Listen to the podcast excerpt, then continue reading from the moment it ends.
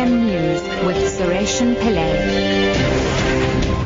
Good afternoon. Criminal and civil action may be taken against anybody found to be negligent following yesterday's structural bridge collapse near Grayston Drive in Sandton, Johannesburg. City of Johannesburg Mayor Parks Tau visited the scene this morning on the M1 where construction workers have been busy removing the wreckage. Tau says they will wait for the outcome of the various investigations before they take any action.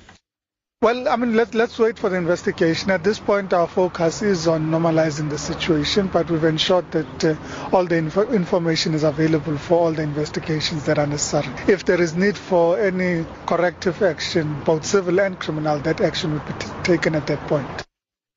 The South African Revenue Service has commended customs officials at OR Tambo International Airport for their success in discovering crystal meth worth over 16 million rand this week. Yesterday, officers searched an unaccompanied bag that had been flown into South Africa from Abu Dhabi via the Seychelles. They found over 20 kilograms of crystal meth wrapped in t-shirts and worth more than 6 million rand. On Sunday, a passenger on a flight from Dar es Salaam in Tanzania was found in possession of crystal meth worth over 10 million rand. SARS spokesperson Luther Lebelo. These recent successes we attribute it to the customs strategic focus on non-intrusive inspection tools which we have introduced lately, such as the new high-tech baggage scanners and also the increased number of detector dogs and increased capacity and improved training on the staff.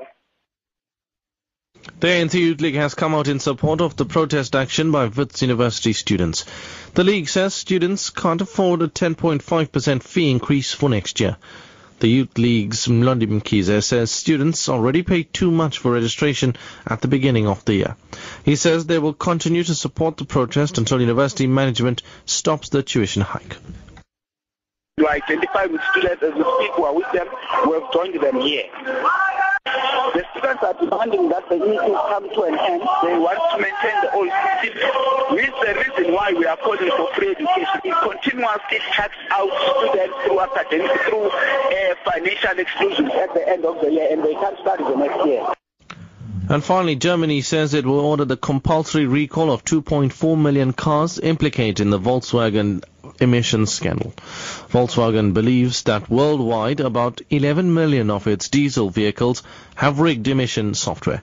The Transport Minister, Eliza Dobrindt, said the recall would begin in January. The BBC's Theo Leggett reports. Volkswagen had already planned to call in for repair any vehicles which were potentially affected by the emissions scandal. Now, in Germany, it's been obliged to do so. The recall will begin at the start of next year. Some cars will only require a software fix, which can be completed relatively quickly. Others will need more serious modifications, which Mr. Dobrindt said will not be ready until later in the year. Top story at 2 o'clock. Criminal and civil action may be taken against anyone found to be negligent following yesterday's structural bridge collapse near Grayston Drive in Sandton, Johannesburg. I'm Suresh Pillay, back at 3. Lotus FM, it's time now for MoneyWeb.